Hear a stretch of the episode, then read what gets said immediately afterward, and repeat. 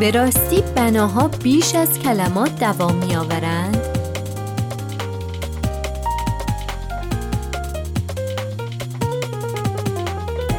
روی موج نمانا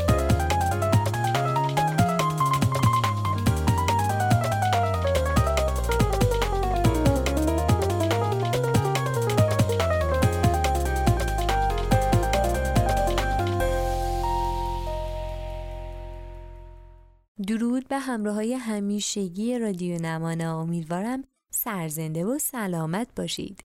در خدمت شما هستیم با اپیزود سی و چهارم و موضوع مفاد ضروری یک تفهیمنامه طراحی چیست؟ اگر برای اولین باره که دارید این اپیزود رو گوش می‌دید و یکم موضوع تفهیمنامه طراحی براتون ناآشنا و یا شاید جدیده بهتون پیشنهاد می‌کنم حتما حتما برید و اپیزود سی و دوم و سی و سوم رادیو نمانا رو حتما حتما گوش بدید و از اول بحث با ما همراه باشید. توی اپیزود سی و سوم براتون گفتم که اولین قدم تدوین تفهیمنامه طراحی اینی که شما با کارفرمایی قرار حضوری می‌ذارید و سوالها ابهاماتتون رو مطرح می‌کنید. اما باید حواستون باشه که حتما حتما شش تا سوال اصلی رو حتما توی پرسشنامتون بگنجونید. خب قبل از هر چیزی لازم می‌دونم که تکرار کنم. دوستای عزیزم همراه های فعال و پر انرژی نمانا. هیچ وقت هیچ وقت یه ساختار ثابت و استاندارد برای تفهیم نامه طراحی که برداریم کپی کنیم و آرمولوگوی شرکت خودمون رو بزنیم و استفاده کنیم و حالش رو ببریم وجود نداره. دلیلش هم پر واضحه. چون هر پروژه یه دنیایی از چالش ها و اتفاقات و نیازهای مربوط به خودش رو داره.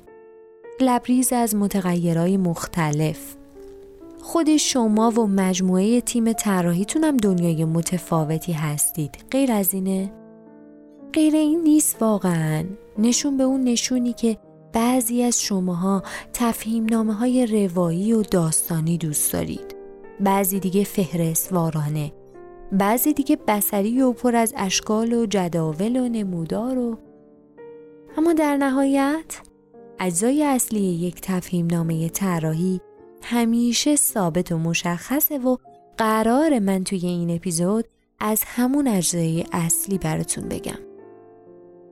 خب مجددا میگم توی اپیزود قبلی یه مسئله دیگه ای رو تاکید کردم که قبل از تفهیم نامه طراحی اصلی ما یه پیشنویس اولیه تشکیل میدیم. اون پیشنویس اولیه بین دو یا حداکثر سه نفر بسته میشه. یعنی بین شما و کارفرماتون. و گفتم از تدوین تفهیم نامه اونم به صورت ایلی و هیئتی بپرهیزید. اما مرحله بعدی اینه که حالا پیشنویس اولیه رو میارید می‌ذارید وسط با کلیه اعضای گروه طراحیتون مطرحش می‌کنید و نقطه نظرات تمامی افراد و تمامی اطلاعاتی که از قلم افتاده از طریق این روند یادداشت میشه و جمع آوری میشه و اجماع حاصل میشه. ممکنه در طول پروژه تغییراتی توی تفهیم نامه طراحی اتفاق بیفته.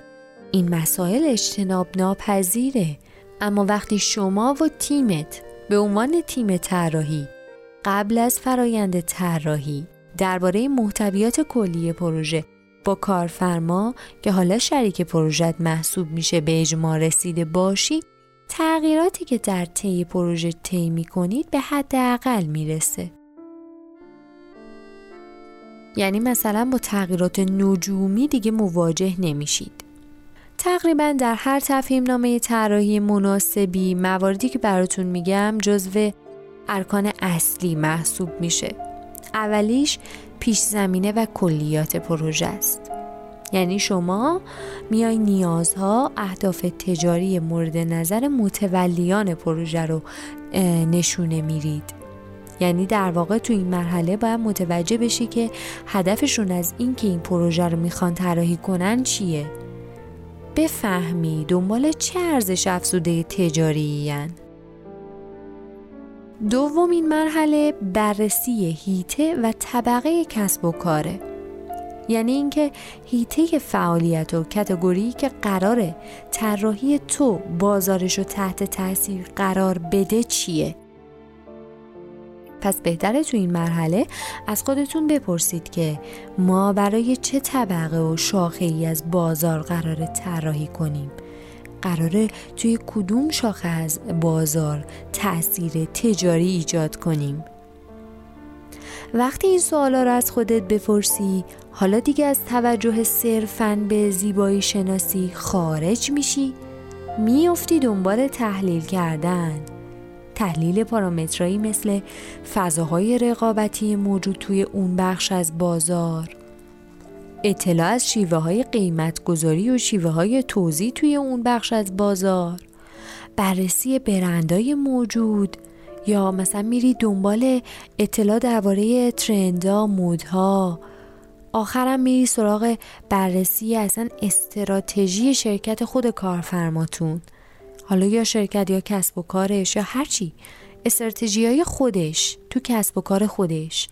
نگو به درد نمی‌خوره ها. اشتباه نکن. وقتی زبون تفهیم کردن کارفرمات که حالا شریک پروژه رو بفهمی اون موقع می‌تونی طرح تو عملی کنی. اون موقع می‌تونی توی لیول های مختلف طراحی اون فرد رو قانع کنی. چون ذهنیت اون فرد دستت اومده پس همیشه به درد می‌خوره. سومین پارامتر اصلی توی تدوین تفهیم نامه اینه که مخاطب هدف رو بررسی کنی. برای چه کسی؟ با چه رنج سنی؟ تحصیلات؟ شغل؟ داری طراحی می‌کنی. همه رو مکتوب می‌کنی. نگو وقت ندارم نگو این سوسول بازی یا چیه؟ تو بازار پیچیده و جهانی امروز فقط طراحهای موفقن که همه مخاطباشون رو جز به جز می‌شناسن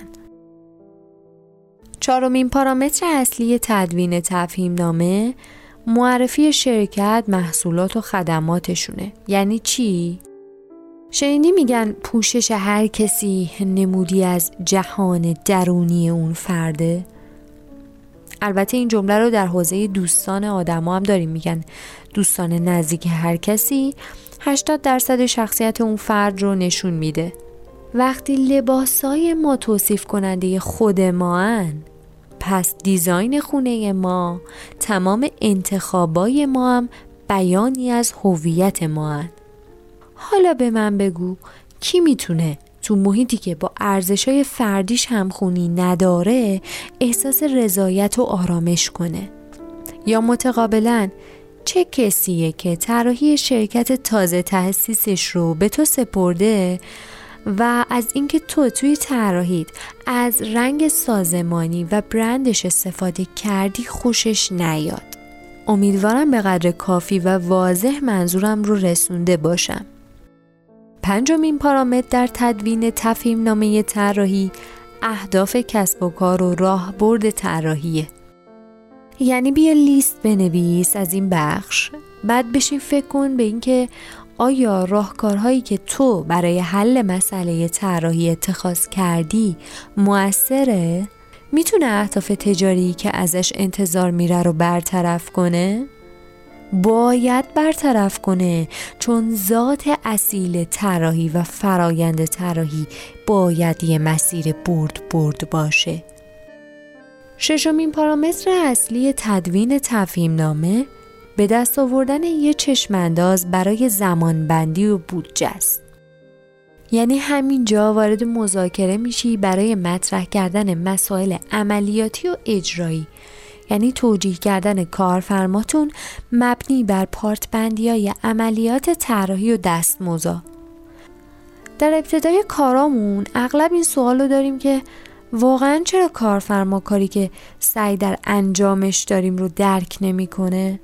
یا مثلا چرا نمی‌تونه درک کنه که همچین پروژه ای اینقدر بودجه و اینقدر زمان نیاز داره؟ خب عزیزم چون تو باید توضیح بدی بهش تا دید پیدا کنه و دانشش رو به دست بیاره. اون وقت باید همراه میشه. اولین کار اینه که یه توصیف دقیق از اون چه که اتفاق میفته رو براش توضیح بدیم بعد بیای از چارچوبای زمانی بگی. بعد بگی چه تعداد افرادی برای تحقق پروژه دخیلن. یعنی مو به مو نام ببرید و متوجهش کنید که هر کدوم از این افراد چقدر پروسه میطلبن که کار طراحی رو تایید یا ویرایش کنن. بعدم تعمیمش بدی به اینکه حالا این مسئله این روند و این روال چه تأثیری روی زمانبندی پروژهتون داره و بعدم از تخصیص دادن منابع مالی و بودجه برای هر مرحله بگید. مطمئن باشید وقتی با خلوص نیت و صداقت با کارفرما وارد مذاکره میشید دیگه میدانی در میان نخواهد بود شما دو تا دوست شانه به شانه هم هستید هفتمین گام ثابت در همه تفهیم نامه ها داده های تحقیقاتی هن.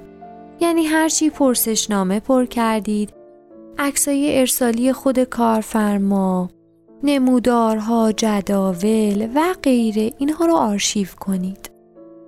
مرحله هشتم پیوسته. اینجا باید مطالبی مثل سرچاتون نمونه موردیاتون چیزایی که ازش ایده گرفتید خودتون رو زمیمه کنید نگهداری کنید. حالا می‌پرسید چرا؟ چون عزیزم این پروژه تمومم که بشه شاید پنج سال دیگه یه پروژه مشابهش رو بهت بدن. اون موقع دیگه تو نمیای از صفر بری مطالعه موردی کنی. اون موقع میری سراغ بایگانی شماره پرونده رو پیدا می‌کنی و نمونه موردی های قبلی که استفاده کردی رو دوباره مجددا استفاده می‌کنی. خب این اپیزود تموم شد. این اپیزود گوارای گوشتون باشه و نظراتتون رو برام کامنت کنید نظراتی که می‌تونه به تکمیل این اپیزود کمک کنه. خیلی ممنونم از همراهیتون و در پناه حق باشید.